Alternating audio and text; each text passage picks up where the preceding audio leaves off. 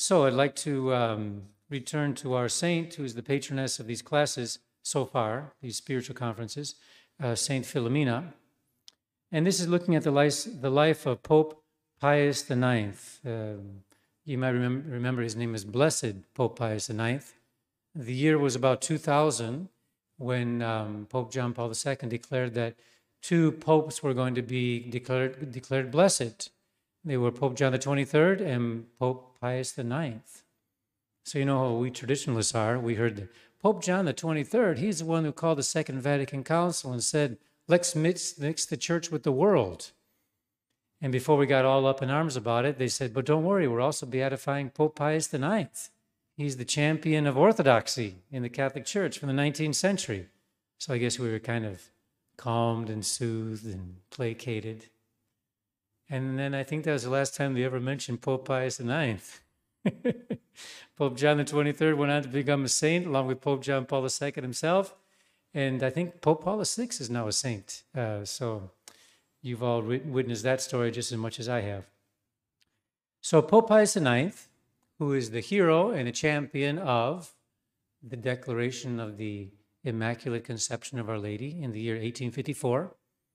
Also, he's the one who um, wrote the Syllabus of Errors and Quanta Cura, which show all the modern errors coming from the uh, exaggeration of the rights of man over the rights of God and all the errors that will come from that. He said, this is an error, that's an error, that's an error, and all this is to be condemned. You know, the religious liberty and um, uh, the idea that um, one can find his own salvation without the Catholic Church, and one can find salvation in all the, the different religions, which are the sects, uh, without the Catholic Church. It's all condemned and condemned and condemned, and he's the hero of that. And also, he's the hero, Pope Pius IX, is the hero of um, Vatican Council the First, or the First Vatican Council, and most known for the declaration on papal infallibility. That is Pope Pius IX, Blessed Pope Pius IX. Well, when he was a child, his name was Giovanni Maria Ferretti. He was an epileptic. He had epilepsy, uh, the man who would become Pope. His mother prayed very hard for a cure for him from St. Philomena, and it was granted. He no longer was an epileptic. I've never heard of that happening before. Perhaps you've all known a person with epilepsy in your life. They're not always having seizures, but when they do, you need to have medicine, you need to have doctors and all the rest of it, and that stays with them their whole life. Usually, I, this is the only case I know of someone who was epileptic and then was no longer epileptic. Uh, Pope Pius IX when he was a boy. He grew up and he became the Archbishop of Spoleto, which is a very important uh, diocese in Italy. Uh, and uh, yes, he spread the devotion of Saint Philomena while he was Archbishop of Spoleto. Then he became Archbishop of Imola, while he was archbishop there, his secretary, knows that's a, um, a canonical position or that's a uh, ecclesiastical position. His secretary, that's not a woman, that's a priest with that assignment, Don Joseph Stella, was cured by Saint Philomena because of the prayers of Pope Pius IX for him through Saint Philomena. He wasn't the Pope yet. And then he himself uh, Archbishop Giovanni Ferretti became dangerously ill and his life was feared for. So, not only the epilepsy as a child, but also as an adult, he became dangerously ill and his life was feared for. He prayed to Saint, Philomena for a cure. He always kept a beautiful statue of her at his bedside. That's what we're working on here is acquiring a beautiful statue of Saint Philomena and he was miraculously cured of his dangerous infirmity. And then he became Pope, Archbishop Giovanni Maria. While he was Pope, there was a young man named Palmieri who was deathly ill from cholera and had gone blind. This young man prayed very hard for, hard for a cure and was healed on St. Philomena's feast day, August the 11th, 1849. This young man went to the shrine of St. Philomena to thank her for the cure.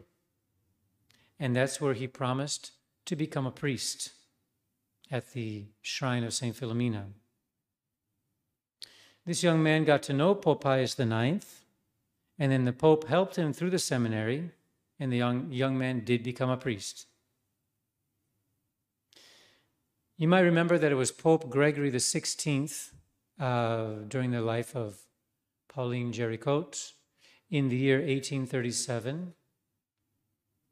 Uh, Pope Gregory XVI made her a saint. He canonized her solely, solely on the merit of her miracles. He didn't even need historical documentation. It was enough for him that they had the miracles and they had the tomb with her name and the instruments of her um, martyrdom.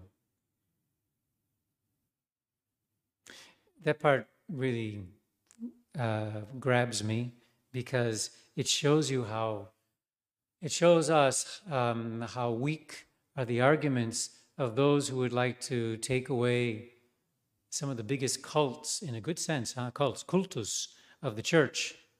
Because Saint Philomena, by a very important pope, Gregory XVI, was made a saint solely on her merits as a miracle worker. And then 100 years passed, we get to 1961, and she was, her name was taken off the universal calendar solely because she was only a miracle worker.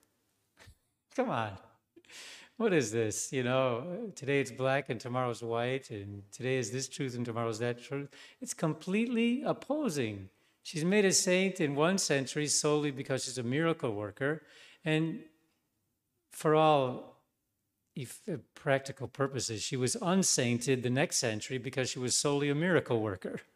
Somebody's got problems in their heads up here. Unless they're purely malicious, I wouldn't want to say that. Um, so uh, that was what Pope Gregory XVI did for her. And then Pope Pius IX, uh, during his pontificate, just after um, this young man was healed and became a priest, about 1849, he gave St. Philomena her own Mass and her own proper office in the breviary on the feast day of August the 11th. Before that time, they were celebrating her feast day, but you had to use the Common of Virgin Martyrs to um, pray her Mass. And then he made her own introit, her own, co- own collect, her own uh, you know, reading from the epistles, etc., just for her. This had never been done before for a Roman martyr with no historical record. Uh, but as you know, she'd, had, she'd already been canonized by Pope Gregory XVI. Eventually, Pope Pius IX uh, met with some difficulty. He was exiled from Rome. That's to say, he had to flee Rome to make sure that he was not kidnapped or held as a hostage in order to gain, in order for some worldly power to gain some worldly advantage, as had, happened, had, as had happened with um, I, the, the Pope at the time of the finding of the relics of um, St. Philomena, about the year 1805. I forgot which Pope that was. So the Freemasons forced Pope Pius IX out of Rome. That's after they claimed the Papal States. And just to make sure they got what they got, they were going to they were going to take the Pope also and say, "We will keep the Pope hostage until he admits, and you all admit that the Papal States belong to us." So he, in a preemptive uh, escape, got out of Rome uh, until those Freemasons calmed down, even, even after they had stolen the Papal States. So where did Pope Pius IX go for his exile? He went to the United Nations building. I'm just kidding. Those are the last people that will defend the papacy. uh, Pope Pius IX fled to, uh, fled, sorry, fled to Mugnano, uh, the shrine of um, Saint Philomena, to spend some weeks there, or maybe even months. Uh, why did he go there? For why did he go there? Because there he found refuge and consolation with his great saint. She had already saved his life, or at least saved his life once and saved and cured him from epilepsy as a child. And then he watched all the, these other miracles happening through her for the church. So he was quite um, close to her. And he went there to spend some time. He celebrated the holy sacrifice of the Mass at her altar. He signed his forehead with the vial of her blood, and then carried this vial personally to all the faithful that were present at the shrine so they could venerate it also. And then, when kneeling before the relics of St. Philomena, he felt an interior certainty that he would soon return to Rome, much, in the Vatican, much sooner than it was thought he would return. Uh, let's say Providence made it clear to him that it was safe to return, and he did, much before it was scheduled to return, and everything went well, thanks to the saint. Pope Pius IX granted many indulgences to the pilgrims who went to visit St. Philomena's shrine. In June of 1930, well, that's got to be way off. I must have copied a date wrong. He didn't live that long. Uh, in June of 1800 and something, he introduced the cause of Pauline Jaricot for beatification. And finally, just a few weeks before his death, the death of Pope Pius IX, he gave a beautiful chalice to her shrine. So that's Pope Pius IX and St. Philomena. I'd like to cover with you the other popes, Pope Leo XIII and Pope Pius X, uh, next time we have class. So we continue to our um, study of the Holy Sacrifice of the Mass in these spiritual conferences. Uh, last week we did kind of a um, conclusion of everything that we were studying on the um, level of principles and level of um, just sort of abstract thought uh, about what is sacrifice and what is adoration and why and what is propitiation. And the conclusion was that what we, what we were concluding with last week was uh, the world is a great persecutor of the church. But in the world, there are many holy people who are very attached, let's say, imbued with, uh, uh, imbued, inspired by, transformed by the holy sacrifice of the Mass. And these people, as much as they receive persecution from the world, they are always sacrificing themselves for the people in the world. While they are punished or whatever you call it, tortured uh, by the world, they make sacrifice, and because of that, other people from the world convert. And it is the it is the holy sacrifice of the Mass that makes that happen. That's the point that we kept studying last week over and over in different applications. And now we come to this study, uh, which is called the liturgical part of the holy sacrifice of the Mass. So we're going to study prayers, we're going to study gestures of the priest, perhaps gestures of the faithful, and also all the material items that are on the altar and the altar itself. So, as you know, our divine Lord instituted the sacrificial act with the Last Supper, and then he leaves that to the Holy Mother Church to choose and form a liturgy where that holy sacrifice will be made present over and over again. Uh, he first celebrated the holy sacrifice of the Mass on a wooden table. Uh, that wooden table is still preserved till this day. It's been covered over, or let's say, um, put inside of a large marble box, which is a new, which is an altar, and that's in the St. John Lateran um, Basilica or the Basil- Archbasilica of our Divine Savior in Rome. Uh, so that's what's happened with his altar. Uh, but then, take for example the sacraments. Our Lord instituted all the sacraments. And then he leaves it to Holy Mother Church to keep repeating those sacraments. How did our Lord institute confirmation, for instance? Well, the Holy Spirit descended upon the apostles and our Blessed Mother. That filled them with the Holy Ghost, all truth. It made them understand all of these things of the world in a supernatural sense, it's because the Holy Ghost is inside of them. We don't see and hear and feel a strong, violent wind in an earthquake when we receive confirmation. No. We see a bishop, he receives the faithful, he puts the holy chrism on their forehead with a formula. Um, I sign thee with the sign of the cross, and I confirm thee with the holy chrism of salvation in the name of the Father, Son, and Holy Ghost, and gives them a, a tap on the cheek or a slap on the cheek, and um, that's confirmation. How our Lord did it was, how he sent the Holy Ghost was the violent wind, but he leaves it to his church to determine how they're going to receive confirmation with the means we have, and that's with, through the bishop. Same thing can be said with the receiving of the um, extreme unction. Our Lord makes the sacrament and then he leaves it to the church how that sacrament is going to be given to souls.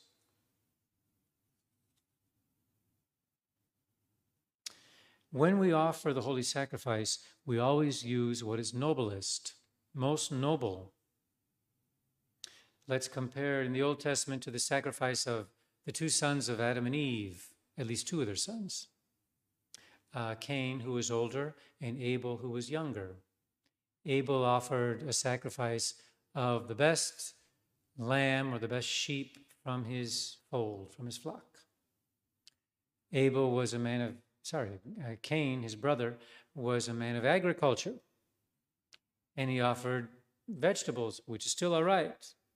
But he offered to God vegetables which were second class after he already took the best for himself or for sale or whatever, for selling or whatever the thing was. was.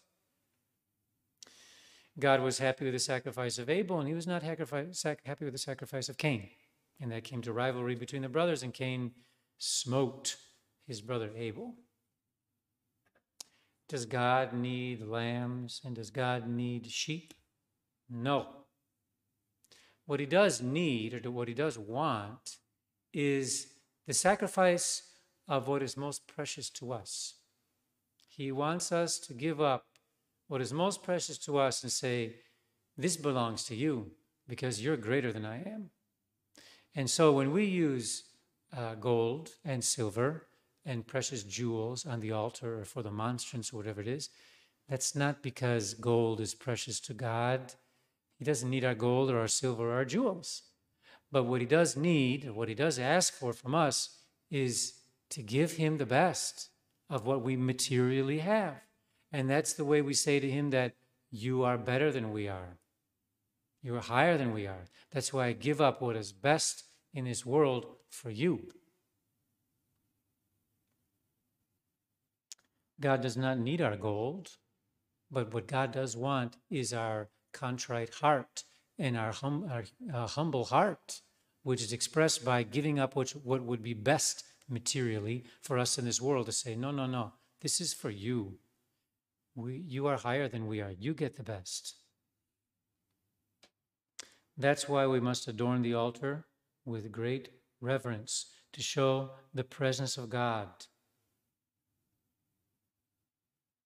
Our Lord, during his lifetime, excuse me, the altar represents the body of our Lord Jesus Christ.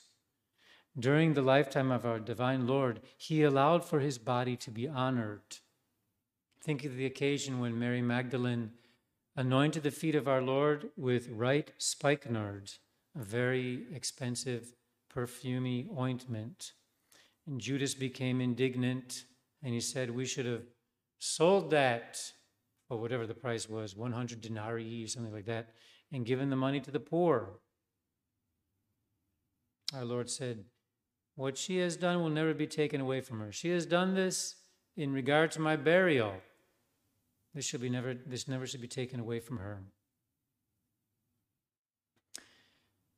Some have accused the church of spending all those funds on uh, material wealth for making big, beautiful churches and altars and vestments and sacred vessels, chalice and ciboria and so forth. This could have been given to the poor. Same argument as Judas. And the answer is you've probably found this in your own life. Uh, the amount that you're generous with the poor is always compensated for by the amount that God is generous with you. Or the amount that you're generous with God is compensated for how much that God is generous with you as well. So we get this idea that the church um, is generous with the poor, and that's why she continues to be blessed in providing the most the, the best things for God. If she were to stop providing the best things for God, she wouldn't have the funds to provide things for the poor as well. Please take the example of St. Lawrence from the, um, the year 250. You know that he was the deacon of Rome and he was given the charge of the Bank of Rome uh, for the Christians. And he had an even distribution of what was used for the church and what was used for the poor. He was um, confronted by the governor of that time to say, turn over the riches of the church. And he, instead of turning over everything that was invested in whatever crucifixes, chalices, uh, statues they might have had at that time, I don't think they had very much of it because they were still worshiping in the catacombs. What they had materially was not so precious to um, the Caesars and the governors, etc. So he simply handed over to the governor the poor people and said, You want our riches? Here they are. This is where we've invested our riches.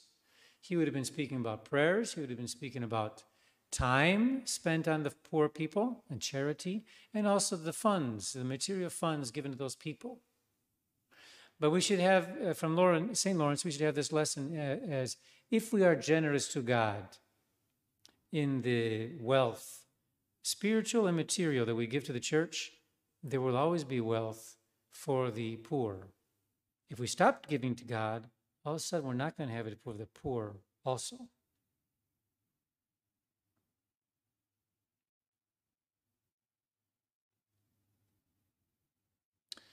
It seems um, kind of in style nowadays, and hopefully we'll get to it. We'll see, we'll see what has been lost in the Novus Ordo Mass, different things that should be on the altar and the altar should be made of, etc.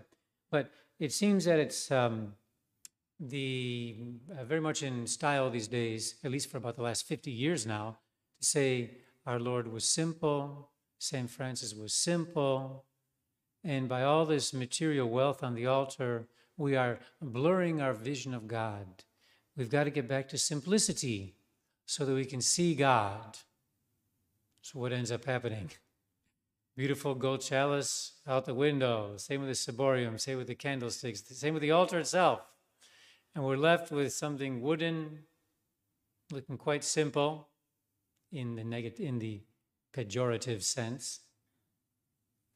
Chalices that are not even made out of precious metals anymore, Candles that aren't candles, these are just sort of a blob of wax on the altar. And just very, um, I would say, non uplifting things, mundane, uh, boring, trite, just unfortunate things in sanctuaries nowadays. What is going on? Well, this leaves man, or this leaves the Christians, Catholics who come to church, uh, without anything to lift them up. Uh, you know, it's a very important quality of the Catholic Church, something called transcendence. And that's not just a word used by modernists. That's been a word used all along. They've changed what they mean by it, by it, but transcendence means to pull us out of this world. We know we have to go to work and college and We've got to make money and take care of the family and drive a car and buy gasoline for it. We know we got to do all those things. But when I go to church, I leave that world behind for just about an hour, maybe two hours, to be in the mysteries of our Lord Jesus Christ, in, in the sacrifice, and with all the reverence and all the glory and adoration that that sacrifice deserves. That fills my soul up That, that's transcendent. It takes me out of this world, puts me in the supernatural world. And then when I leave church, I'm refreshed and I can face these mundane and trite and boring things again with a supernatural spirit that lets me see God working through those things for my sanctification. But if I just come to church and find, find things here less elegant than a restaurant or even less elegant than my own house sometimes, keep that in mind too, huh? The people who complain about things being too uh, rich and wealthy upon the altar uh, kind of have nice homes, uh, despite what they say about the Catholic Church. If I come to the church and I find just boring and trite things here and I don't transcend in any way, then I leave the church tired and just as exhausted as when I, when I came in, with no spirit of transforming the world outside of here, because I didn't go through any kind of transforming experience inside the church. I had the occasion a few times within the last couple of years to be around while Novus Ordo masses were going on in big Latin parishes in Nicaragua. We had a deal there. Uh, when they were finished with their mass, we were able to use the church for the true mass. And we had our 40 or 50 people, whatever it was, that was kind of nice. But they filled the church with their three or 400 people, and my goodness, it's just music all mass long and microphones and loud, you know, just loud. Not a moment of peace, not a moment of recollection, not a moment of transcendence. And I think that's the effect they're going for, which is unfortunate because it leaves a Catholic without any kind of um, uh, transforming influence on the world outside after going through that kind of, I would say, worldly atmosphere, which is supposed to be Holy Mass. If one loves the sanctuary of God, he will necessarily love neighbor more and be generous with neighbor. If we give God his place, the good place, our behavior towards our neighbor will improve.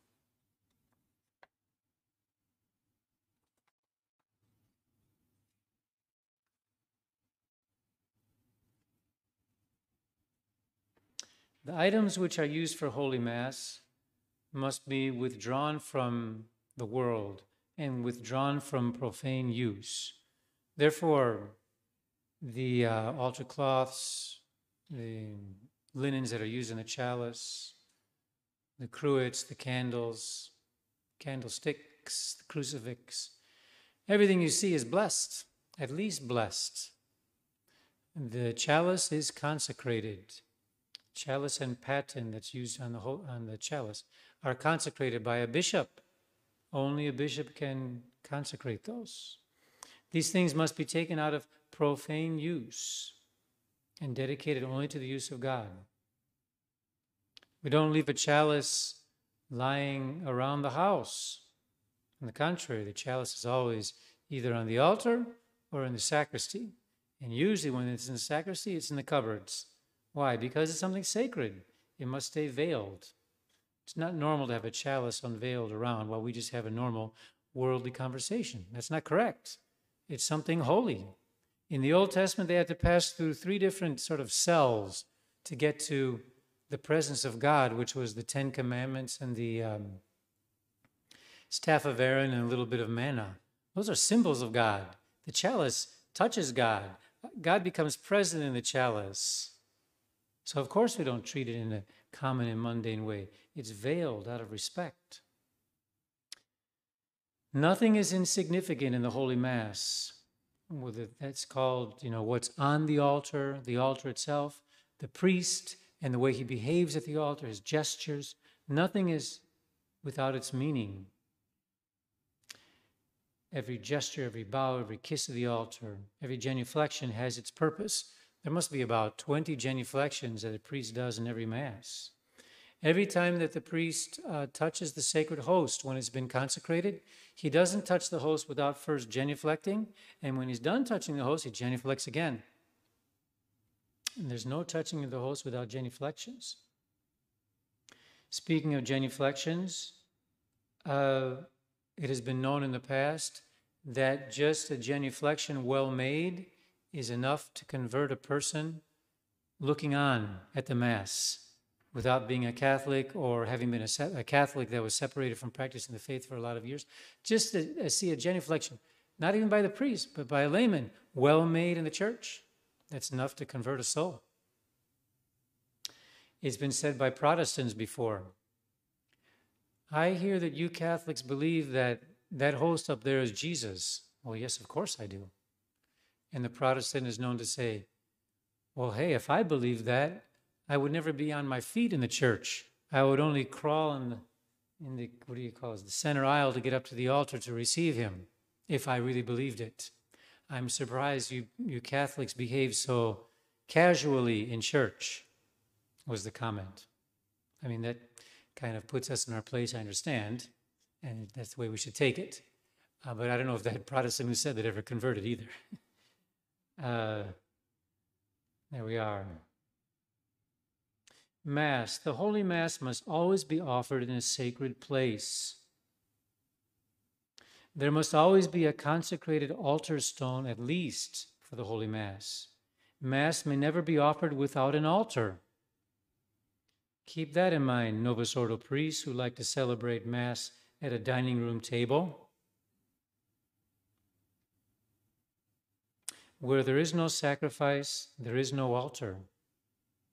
So those who might try from the Novus Ordo to have a um, some sort of ceremony without an altar, you could say to them, "Don't worry, there's no sacrifice here anyway." so we must aim for having a consecrated church and a consecrated altar. Kind of hard to do.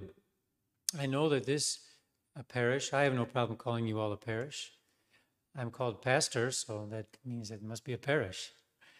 Uh, you, as a parish, started out years ago, probably in hotel rooms, and eventually people's houses, or maybe started the other way around, people's houses, and then you had the um, the uh, apartment, or more than apartment, the rented space in Killiney Drive, Killiney Road, and now you're here. I would guess that those were not consecrated churches, and con- nor even consecrated altars, I don't think. But here we are, and I've seen pictures. Um, Bishop Tissier de Mallerais did the consecration of your altar. That's beautiful. And he probably blessed the church, but didn't, didn't consecrate it. Uh, because in order to have a consecrated church, it needs to stand on 12 stone pillars, 12 representing the apostles. And some churches are built that way. They have 12 pillars. I'm not totally convinced that they're holding up all the way to the church, but at least they have their 12 pillars, and that's their 12 apostles represented. And therefore, they can have a consecration of the church. Not just a blessing, but a consecration. And then to have a consecrated altar, the altar needs to be of stone, like this one. I think I've already talked about this in some other class, how it has uh, five crosses traced out, carved out on the on the table surface, which is called the mensa, and in the very center, there's actually what they call what they call a sepulcher, which contains three relics of at least two martyrs and one other saint with certificates and the um, seal of the bishop. That's very hard to get to that point to get all those things taken care of. But normally, and in the best scenario, that's the way it should be a consecrated church with a consecrated altar. And the consecration of the altar is the most splendid uh, blessing ceremony that exists in the church.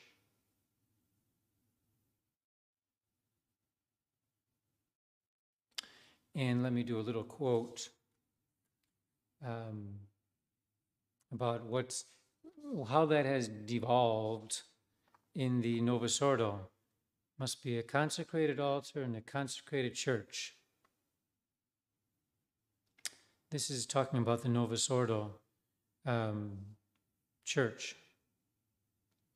The practice of Mass facing the people was the most striking of the post Vatican II innovations affecting the altar, but it was not the only one.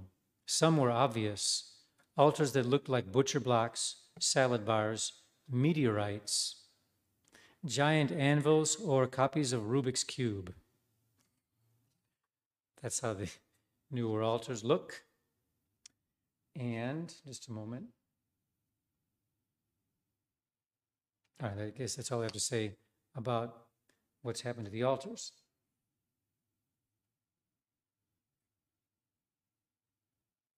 So I told you that the altar that our Lord used was a wooden table, which is still preserved and made into an altar now. And then from the time of the apostles, stone became the norm for altars. Something that uh, moved this along, I think I've told, this, told you this before, was a lot of the worship, most of the worship of early Christians was in the underground burial uh, grounds of the Christians, which is the catacombs. So it was very convenient to start celebrating Mass upon the tombs of the saints and the martyrs, which were above ground, underground, underground burial place, but the, could, the, the, the, the tomb itself was not buried when they were underground with it. And they celebrated Mass upon that, and that became the norm to have a stone altar. And so now we have a stone altar. We try to have stone altars in our churches, and this is what is called an immovable altar, as opposed to the portable altar, which would be made of wood. Even though it's big and got all kind of decorations and weighs a couple of tons, it's called a portable altar because the wood itself is not the altar. What really is the altar in a wooden altar is the very center where you'll find a stone or ara, um, uh, ara, ara altaris. No, ara, I can't, can't think of the other word, but it means altar in Latin. And uh, it's made of stone. Inside of that stone, just like this altar here, are three relics. Uh, two of a martyr, two of, one of a non-martyr, and uh, with their certificates and sealed by a bishop.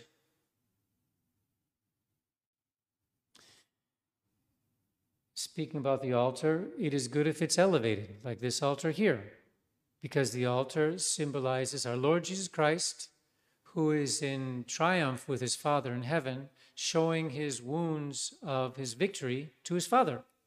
We look up to Christ on the altar in heaven, and so therefore we look up to Christ on the altar. It is good if the altar can be facing east. I kind of lose concept of what is east out here. I don't have enough, there are not enough windows in the building. Uh, the reason that we we try to make altars face east is because our Lord is the Sun, S U N, Sun of Justice, and our Lord is the Great Orient, meaning that uh, everything should be directed towards Him. He's the rising of the sun, and He is the um, center of orientation. It is good if both the altar and the church can be consecrated together. And why is that? Because the church, the nave, represents the mystical body and the faithful of our Lord Jesus Christ. The altar represents our Lord Jesus Christ himself. By doing both ceremonies one after the other or on the same occasion, we're showing this union of the mystical body with our Lord Jesus Christ.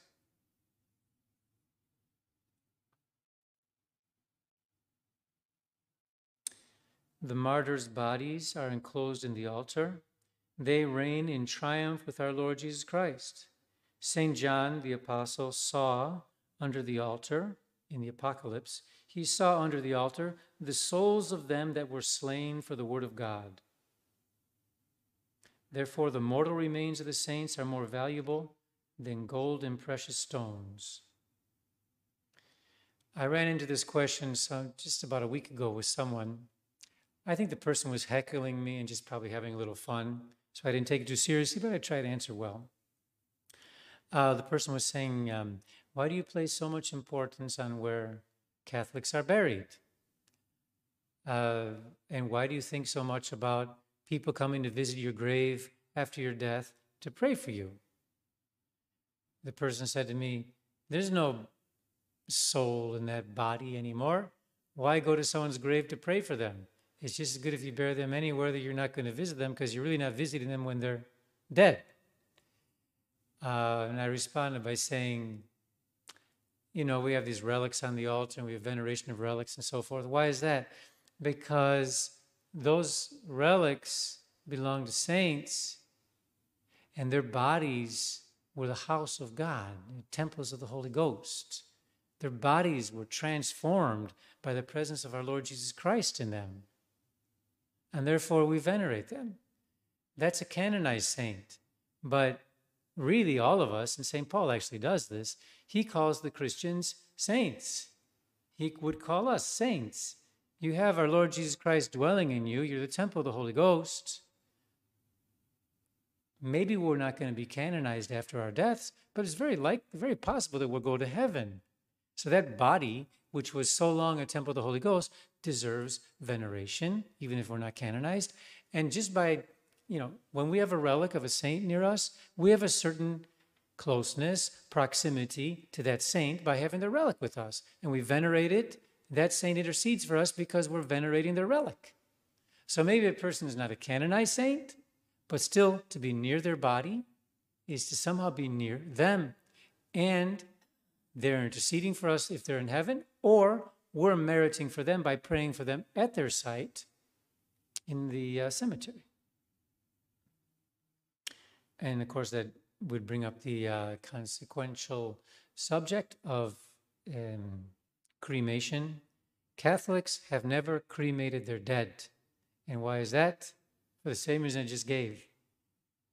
That would be a great disrespect on our part to destroy, to change into ashes uh, a body which was just the temple of the Holy Ghost. So it's very pagan to uh, cremate a body. Catholics have never done it. I'm speaking universally.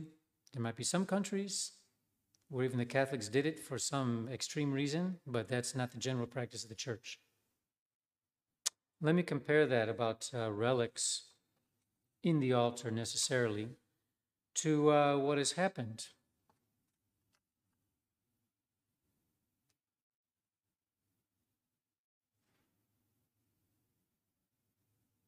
Well, first of all, I think I missed one there.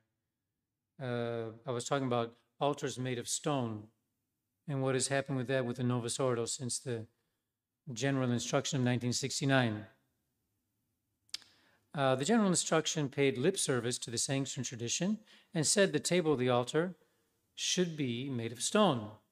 But the very next sentence added that bishops' conferences can approve the use of other materials.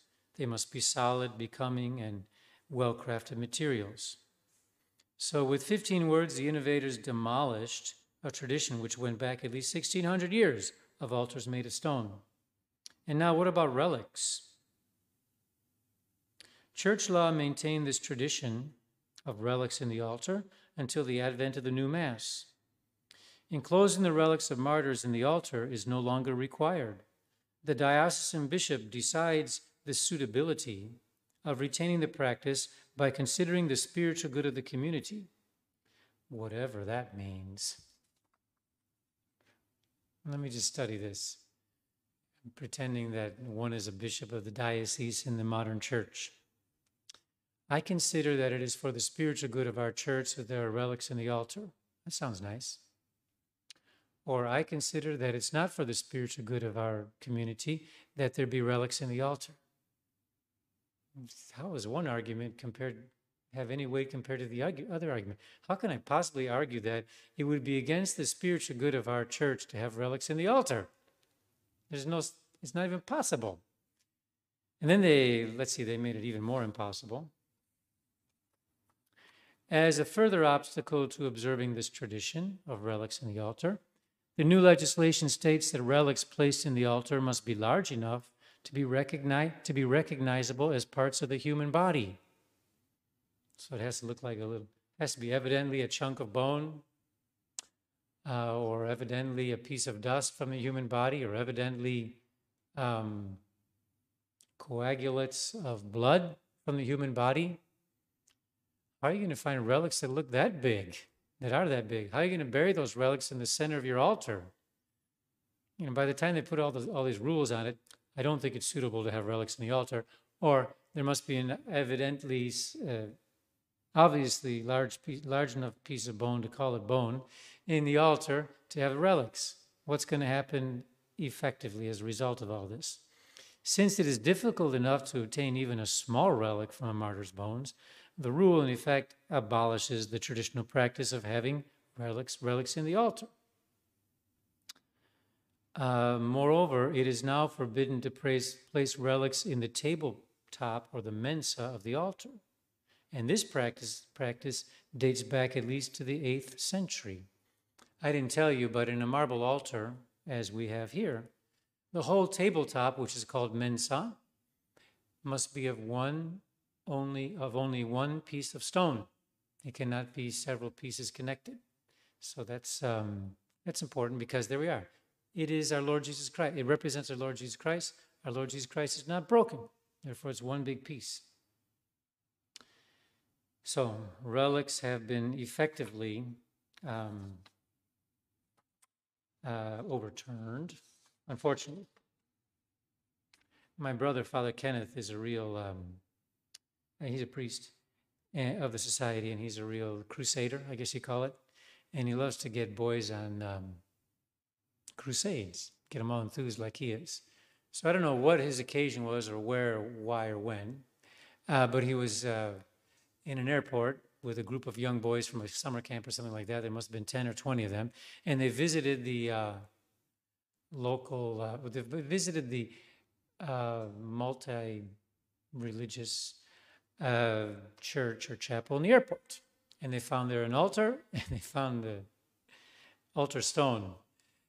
And um, I think he got on a little crusade with those boys to get that altar stone and take it to one of our churches. I don't normally advocate that sort of thing. Uh, he must have assumed they weren't using that altar anymore for a Catholic purpose.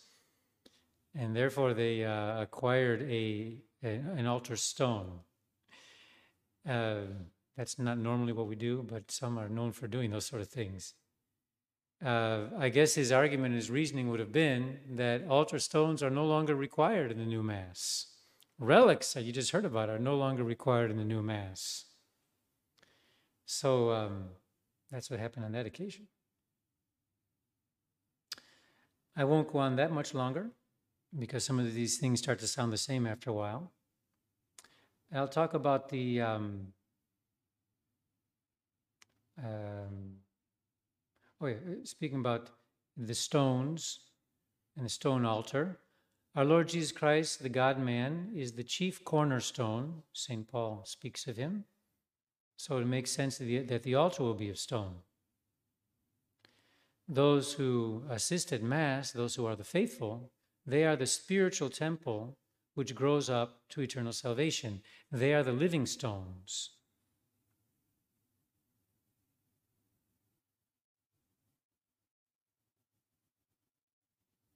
From the wounds of our divine Lord flow the saving flows the saving ointment of all graces.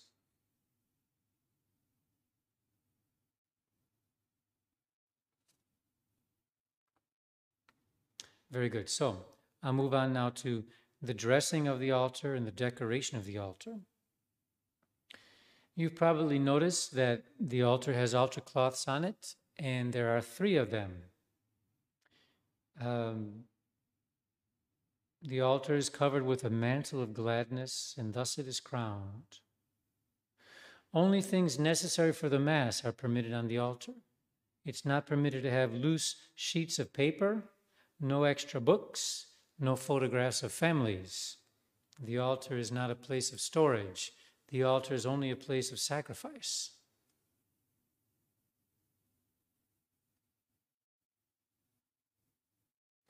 There are three linen cloths on the altar. Why three? First of all, there's the practical reason in case uh, during the Mass the precious blood should spill.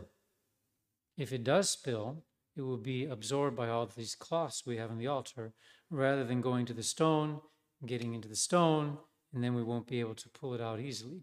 Believe it or not, stone, stone is a little bit porous.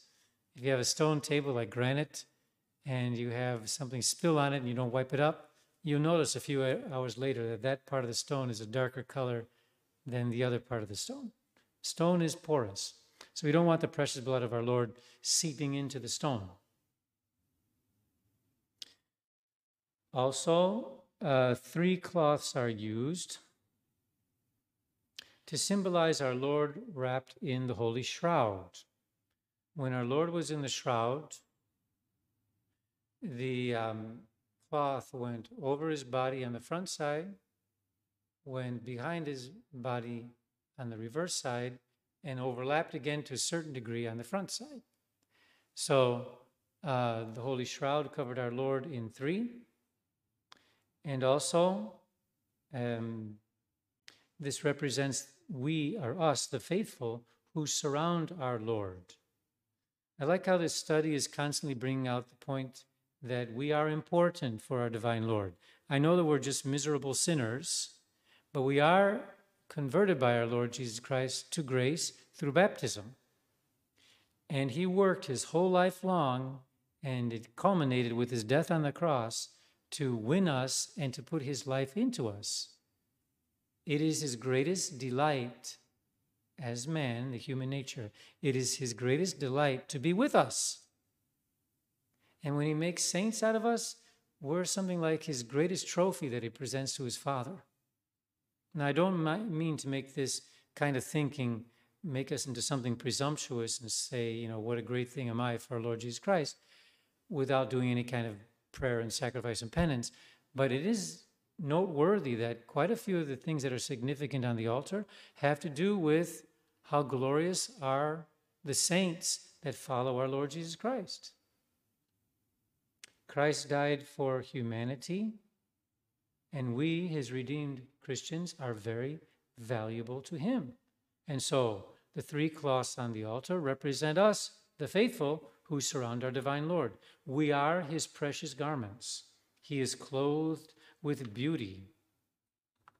St. John says in the Apocalypse that the golden girdle, which he sees around, around the, the person that looks like our Lord, this signifies the hosts of the saints. Also, the three altar cloths on the altar symbolize the three branches of the mystical body the church militant, the church suffering, and the church triumphant. And only the whitest linen is used because it shows cleanness of heart. Just as during the Holy Mass, only the whitest hosts are used. I remember the Archbishop talking in his book, uh, Letter to Confused Catholics. Why do they use whole wheat hosts at the new Mass? It's because they want to get away from this idea of the spotless victim. Our Lord Jesus Christ is pure and white and clean and spotless. He, that's why the hosts are white. Same with the altar cloths. They're white and they're linen. Linen is one of the purest um, fibers we have for cleanliness and for um, just how white you can keep it.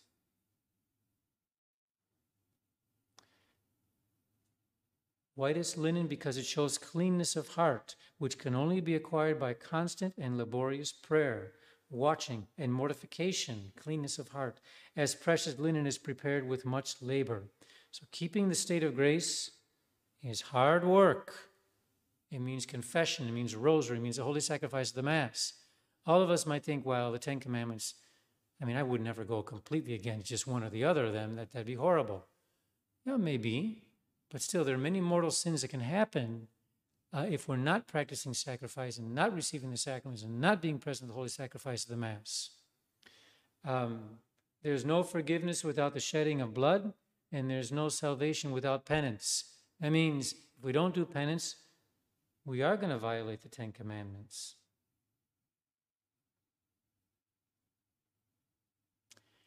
The three cloths, this is kind of a practical level now, uh, the first two that are on the altar only have to cover the table surface or the mensa. They don't have to reach down the sides. But the one which is on top and the one which is usually decorated, that one should reach down to both sides to the floor. And the reason for that is they are part of the altar. As the altar itself touches the floor, that top altar cloth, which is part of the altar, must touch the floor also. Uh, and let me just see if I can compare that with what's done now.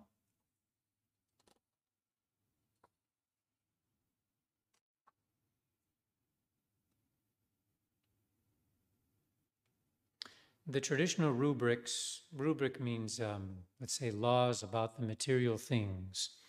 The traditional rubrics prescribe three blessed linen cloths for the top of the altar out of reverence for the precious blood, should it be spilled by accident during the course of Mass. It is easy to, under, easy to understand why the rubrics prescribe linen, The altar symbolically represents Christ, and all four gospels recount that his body, his body was wrapped in linen. The general instruction of the Novus Ordo, on the other hand, required only one cloth, made no mention, made no mention of the use of linen, and did not require that the cloth be blessed.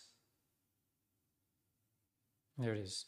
So, whatever they can do to um, make the liturgy less transcendent and more mundane, mundane doesn't just mean boring. Mundane also comes the word mundus, which means world. So, whatever they can do to make, make the less, less transcendent and more worldly, they will do. And they tell us that they do that because they don't want to leave, to leave people out in the cold with the impression that Mass is just for an elite uh, who only have uh, rich clothing and, and uh, can buy rich vestments. Mass is for everyone. Jesus didn't turn down anyone. That's the impression they like to give. But that's a lot of words. What they really mean to say is, what they really mean is our Lord Jesus Christ is not going to get the reverence and adoration he used to get. And by taking that away from him, you all are going to be a lot less sanctified. That's what's going on there. Then they put some um, malicious words on the thing, maliciously deceptive words on the thing to say, well, this is the way it should have always been. People feeling more welcome to be in the presence of Jesus Christ. And uh, I don't know if they do feel more welcome. They feel more exhausted when Mass is finished. They don't feel uplifted. They don't feel transformed. And all this transformation happens because of the reverence we give to our Lord Jesus Christ, first of all. So we'll continue from there next week, talking about different items of the altar which need to be observed. And we'll close with a prayer.